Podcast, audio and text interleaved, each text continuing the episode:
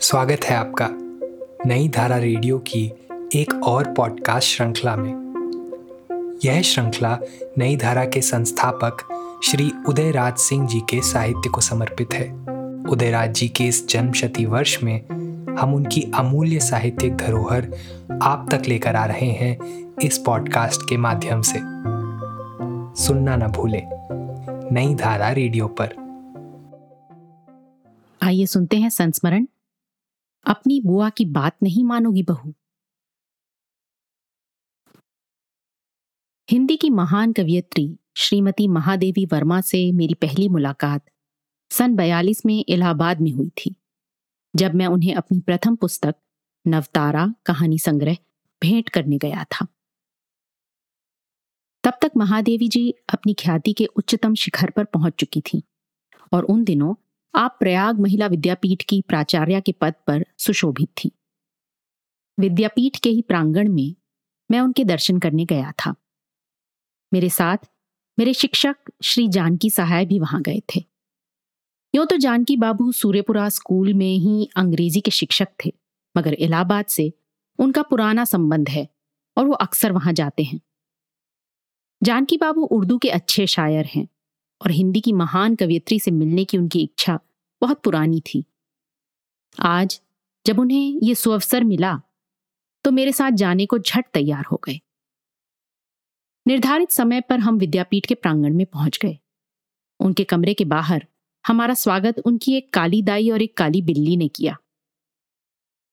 उर्दू शायरी की नाजुक अदाई में शराबोर जानकी बाबू के मन को एक गहरी ठेस लगी। कला और सौंदर्य शास्त्र के उस महान कलाकार के घर में सौंदर्य की ऐसी अवहेलना को देखकर वो भिन्न ना उठे। शिवाजी, आप हमें यहाँ कहाँ उठा लाए? भला हिंदी साहित्य में सुंदरता की, रूप की, यही गति होती है?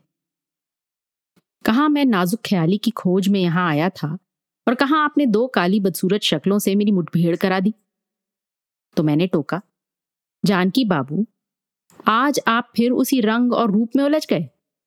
आवरण की बाकी तिरछी अदा पर तो आप रीझते हैं। मगर इस चिलमन की ओट से जो सौंदर्य, जो लावण्य झाँक रहा है, उस तक आप पहुँच नहीं पाते। जो शाश्वत है, चिर नवीन है, चिर युवा, उसकी ओर तो आपकी दृष्टि जाती नहीं। बस, जो कल मुरझा जाएगा, उसी में चिर नवीनता, चिर युवापन आप ढूंढ रहे हैं।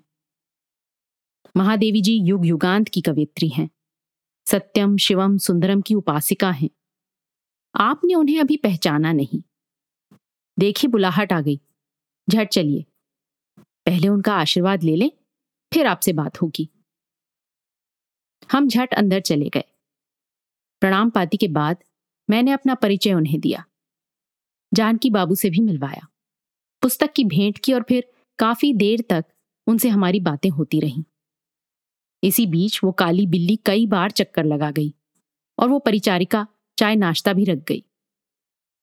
कुछ देर उपरांत उनके चरण स्पर्श कर जब हम बाहर निकले तो जानकी बाबू को देखकर मुझे बड़ा आश्चर्य हुआ।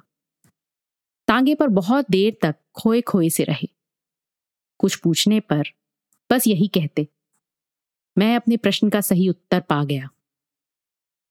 शायद जानकी बाबू को एक महान कलाकार की सौंदर्य अनुभूति की छीनी झलक मिलने में देर न लगी।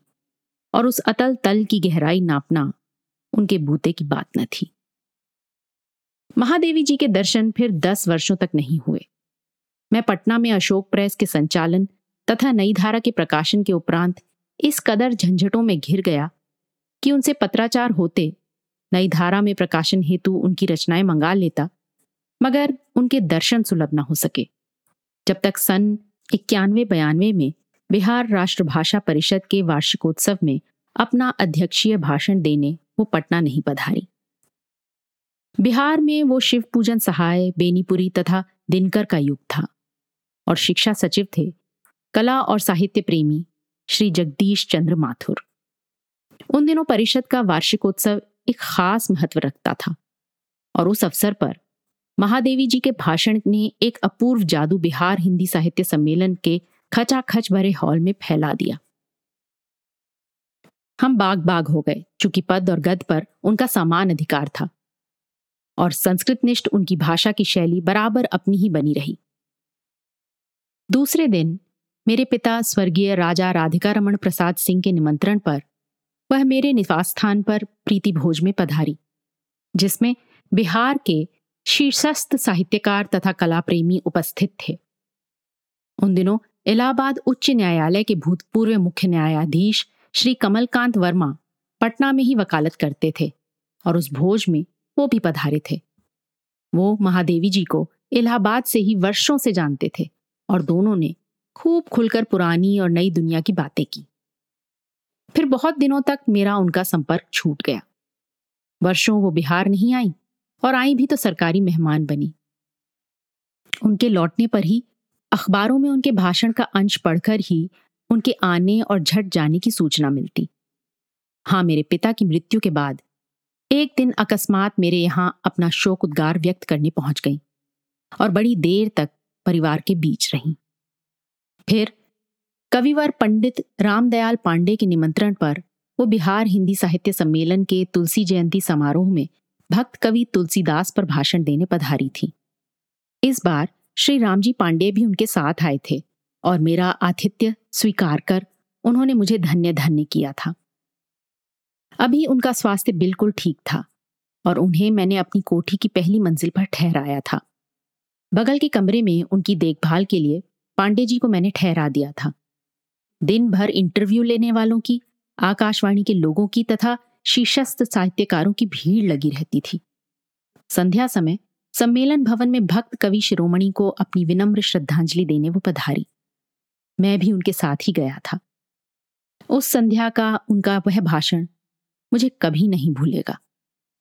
रामायण की अनेकों पंक्तियों का, अनेकों प्रकार से विश्लेषण तथा विशिष्ट विवेचन कर उन्होंने श्रोताओं को मंत्र मुग्ध कर दिया था। जो भी बोली, हृदय से बोली और आधुनिक मीरा की मध्यकालीन भक्त कवि तुलसीदास को वह श्रद्धांजलि यहाँ सदा लोग याद करते हैं। उन दिनों शुद्ध सात्विक खाने में वह विशेष परहेज नहीं बरतती थी और मेरी पत्नी ने जो भी प्रेम से बनाकर उन्हें खिलाया, उसे उन्होंने खूब सराह कर खाया। उन दिनों मेरी छोटी बेटी मिनी भी हमारे साथ थी। उसे बच्चा हुआ था। वह बच्चे को प्रेम से पुचकारती, दुलारती और मिनी को भी बैठाकर खूब बातें करती। मिनी बड़ी खुशमिजाज बेटी है। कभी झींकना नहीं जानती। इसलिए उनकी बातों को सुनकर उसका ज्ञान कोश भी बढ़ता और साथ ही साथ मनोरंजन भी होता। दो दिनों तक हमारे घर को गुलजार रखकर तीसरे दिन सुबह दिल्ली एक्सप्रेस से इलाहाबाद जाने को तैयार होकर नीचे उतरी। मेरी गाड़ी बाहर उनका सामान रखकर खड़ी है। हम सब अश्रुपूरित नेत्रों से उन्हें विदा करने को तैयार खड़े हैं। बगल में श्री रामजी पांडे जी भी खड़े हैं। महादेवी जी कह रही हैं, बहू, नौकरों तथा बांदियों के लिए ये कुछ ले लो, दे देना। वो मेहमानों से इनाम पाने का आसरा लगाए रहती हैं। मेरी पत्नी नाना कहती दो कदम पीछे हट जाती हैं। आपसे नहीं, और ये भी आपसे कुछ नहीं चाहती। आपने अपनी सेवा करने का इन्हें अवसर देकर इन्हें तार दिया। भला ये आपसे इसका इनाम लेंगे? नहीं नहीं, इन्हें आशीर्वाद दे। आशीर्वाद तो मैं दे ही रही हूँ, तुम सबको दे रही हूँ। फिर भी वो हाथ फैलाती हैं और मेरी पत्नी दो कदम और पीछे हटती हैं। बहू को बार बार फुसलाना तथा बहू का बार बार दो कदम पीछे हटना कुछ मिनटों तक चलता रहा। तो उन्होंने बड़े अनुनय विनय से कहा, क्या बहू, अपनी बुआ की इतनी भी बात नहीं मानोगी? इतना कहना था कि मेरी पत्नी ने कई कदम आगे बढ़कर उनके पैर छू लिए। मैंने भी अभिभूत हो उनके पैरों पर माथा रखकर उनका आशीर्वाद लिया और मिनी ने भी वैसा ही किया। फिर बुआ जी ने अपनी बहू की मुट्ठियों में इक्यावन रुपए नौकरों के लिए थमा दिए और मिनी तथा उसके बच्चे के साथ फ़ोटो खिंचवाया। उसमें मैं अपनी पत्नी के साथ पीछे खड़ा था। इस तरह उस बार महादेवी जी ने हमें रुलाकर इलाहाबाद से प्रस्थान किया। मेरे यहाँ अंतिम बार वो तब पधारी। जब राजश्री टंडन जी तथा महाकवि सुब्रमण्यम भारती की जन्मशती, बिहार हिंदी साहित्य सम्मेलन मना रहा था। आचार्य केसरी कुमार जी, वर्तमान अध्यक्ष, बिहार हिंदी साहित्य सम्मेलन तथा भाई शंकर दयाल सिंह जी। अब सांसद ने मुझे सूचना दी कि महादेवी जी अब अस्वस्थ रहती हैं और उन्हें हमारे ही यहाँ ठहराने का निर्णय लिया गया है। मैं तो बड़ा उपकृत हुआ। एक बार फिर अपनी बुआ जी की सेवा करने का मुझे महान दुर्लभ सौभाग्य मिला। संध्या समय केसरी जी ने अपनी गाड़ी से महादेवी जी तथा राम जी पांडे को स्टेशन से उतार कर उन्हें हमारे निवास स्थान पर पहुँचा दिया। महादेवी जी के चरण छू कर जब मैंने उनके चेहरे को देखा तो सन्न रह गया। अब बहुत थकी थकी सी दिखी, मुरझाया चेहरा, उस पर रक्तचाप के चिन्ह तथा शरीर में भी उसकी धनस्वात्मक क्रीड़ा के निशान। मैंने उन्हें झट ही चार कदम के बाद ही अतिथि कमरे के पलंग पर लेटाकर कूलर चला दिया। उन दिनों पटना में भयंकर गर्मी पड़ रही थी, जिसकी वजह से भी उनकी काया क्लांत हो गई थी। पांडे जी ने उनका सामान खोलकर उनके कमरे में सिलसिलेवार लगा दिया और स्वयं अपने पुराने कमरे में पहली मंजिल पर अपने सामान के साथ चले गए। मेरी पत्नी पीने का ठंडा जल लेकर वहाँ झट पहुँची और महादेवी जी के चरण स्पर्श कर उनकी बगल में बैठ गई। पांडे जी जब नीचे उतरे तो महादेवी जी की बीमारी का पूरा हाल मैंने जाना और पत्नी से कहा, जो परहेजी खाना महादेवी जी खाती हो, वैसा ही खाना बनवाने का आदेश दे दो और एक परिचारिका बराबर उनके साथ रहे तथा उनकी देखभाल करे। गर्मी के प्रकोप से जब महादेवी जी उभरी तो फिर सामान्य हो गई और हम लोगों से बातें पहले की तरह करने लगी। केसरी जी और भाई शंकर जी थे ही। उनसे दूसरे दिन की सभा की भी चर्चा हुई और दो दिनों के कार्यक्रम से भी उन्हें अवगत कराया गया। मेरी ये राय थी कि आज पूर्ण विश्राम कर दूसरे दिन सुबह से उन्हें मिलने वालों से मिलवाया जाए। खैरियत यही थी कि अब तक ये बात शहर में फैली नहीं थी कि महादेवी जी पटना में पहुँच गई हैं और हमारे निवास स्थान पर ठहरी हैं। दूसरे दिन से मिलने वालों का तांता लग गया। साहित्यकार और राजनेता, युवक, युवतियाँ, आकाशवाणी के इंटरव्यू करता, सभी जुट रहे हैं। उन्हें परेशान करते हैं, मगर अपने स्वभाव से लाचार थी वह। किसी को भी ना नहीं कहती। कोई उनकी पंक्तियों का सही अर्थ जानना चाहता है? तो कोई उनसे अपनी संस्था में चंद मिनटों के लिए ही सही समय माँगता है। यह तो तड़के सुबह उठकर नित्य कर्म से निवृत्त हो, झट हल्का कुछ नाश्ता लेकर तैयार हो गई थी, वरना उन्हें खाने को भी समय देने को कोई तैयार नहीं था। नहाने गई तो अंदर से दरवाज़ा बंद कर अपने सभी कपड़े अपने हाथ से खींचकर बाहर लिए निकली। मेरी पत्नी ने खास हिदायत की थी अपनी परिचारिका से कि कपड़े उनसे लेकर खींच कर बाहर सूखने को फैला दे। मगर तीन दिन हमारे यहाँ वो रही। कभी ये मौका ही नहीं दिया उन्होंने उस बांदी को। मैंने जब पूछा कि अपने शरीर तथा हमारे प्रति ये अन्याय क्यों? तो बड़ी विनम्रता से उन्होंने कहा, बेटे गांधी जी से बचपन से ही अपना काम करने की सीख लेकर मैं बड़ी हुई। जीने की कला बापू से ही सीखी। अब तो इस अस्वस्थता में भी वह प्रवृत्ति बनी की बनी है। मैं अवाक, वह दृढ़ निश्चयी। सभा स्थल में दो शाम गई, ठीक समय पर पहुँची। उस ऊपर से नीचे तक भरे हुए हॉल में भयंकर उमस का सामना करती, शुरू से अंत तक सभा नेत्री के आसन पर विराजमान रही। सभी के छोटे और लंबे भाषण सुनती, अपना भी भाषण पूरे जोश और खरोश से देती। उस समय उनका रोग भी महियसी महादेवी की कठोर दृढ़ता से डर कर दुबक जाता। मगर जब धन्यवाद ज्ञापन के उपरांत सभा विसर्जित होती और वो अपने कमरे में लौटती तो थककर चूर आती। सीधे पलंग पर लेटकर आँखें मूंद कर कूलर की हवा में गुमसुम पड़ी रहती। मुझे डर भी लगता कि इस अस्वस्थता में इन्हें बुलाना आयोजकों द्वारा उचित नहीं। इस तरह किसी दिन उनकी जान चली जाएगी। मगर जब थकान से उबर जाती तो फिर वही पुरानी सेवा की वृत्ति उन्हें धर दबोचती। देखा दूसरे दिन, उमा बालेश्वर बाल पुस्तकालय में भी भाई जितेंद्र के साथ एक प्रोग्राम में चली गई। मगर इस बार उन्हें बहुत नज़दीक से देखकर मैं बहुत डर गया था। हम लोग उन्हें आयोजनों में घसीट कर उनकी आयु को घटा रहे हैं। जब साथ बैठती तो दद्दा, श्री मैथिली शरण गुप्त जी तथा निराला जी के अनेकों संस्मरण सुनाती। कैसे गुप्त जी स्लेट पर अपनी कविताएँ लिखते। निराला जी ने कैसे उनके साथ सदा भाई का रिश्ता निभाया। रक्षाबंधन के दिन कैसे उनसे राखी बंधवाने पहुँच जाते। साहित्यकार संसद अलाहाबाद के वे दिन वो लोग, जवाहर भाई से आत्मीयता, गांधी जी के आश्रम में बिताए हुए वे अमूल्य क्षण, मीरा से प्रेरणा लेकर बचपन से ही कैसे उनका गुनगुनाना और उनकी लेखनी से पद की टूटी फूटी पंक्तियों का फूट पड़ना, इत्यादि।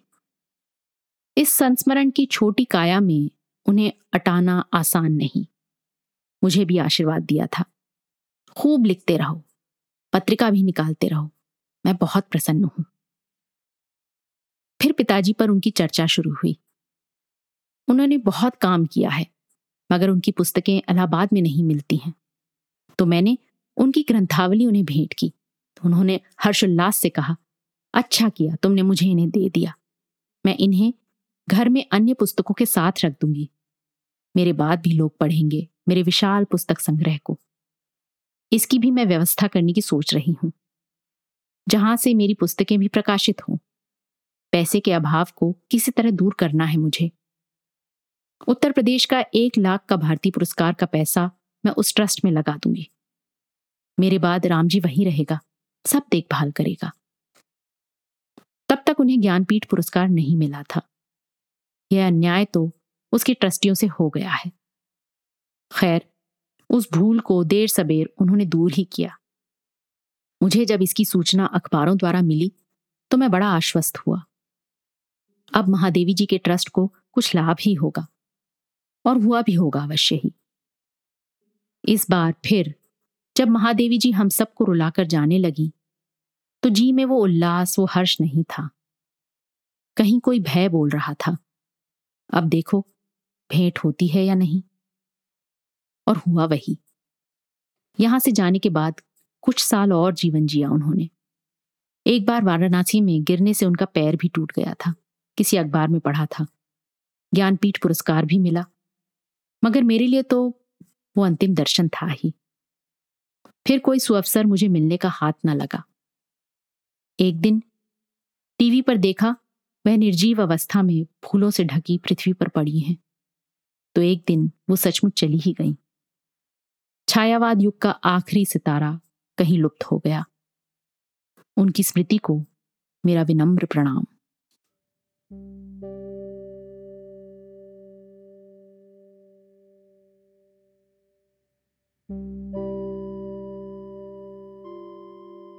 इस पॉडकास्ट को सुनने के लिए आपका धन्यवाद। हम आशा करते हैं कि हमारी ये प्रस्तुति आपको ज़रूर पसंद आई होगी। अन्य पॉडकास्ट्स वीडियो इंटरव्यूज़ आदि के लिए नई धारा को सभी सोशल मीडिया प्लेटफॉर्म्स पर फॉलो करें। जल्द ही आपसे फिर मुलाकात होगी। धन्यवाद।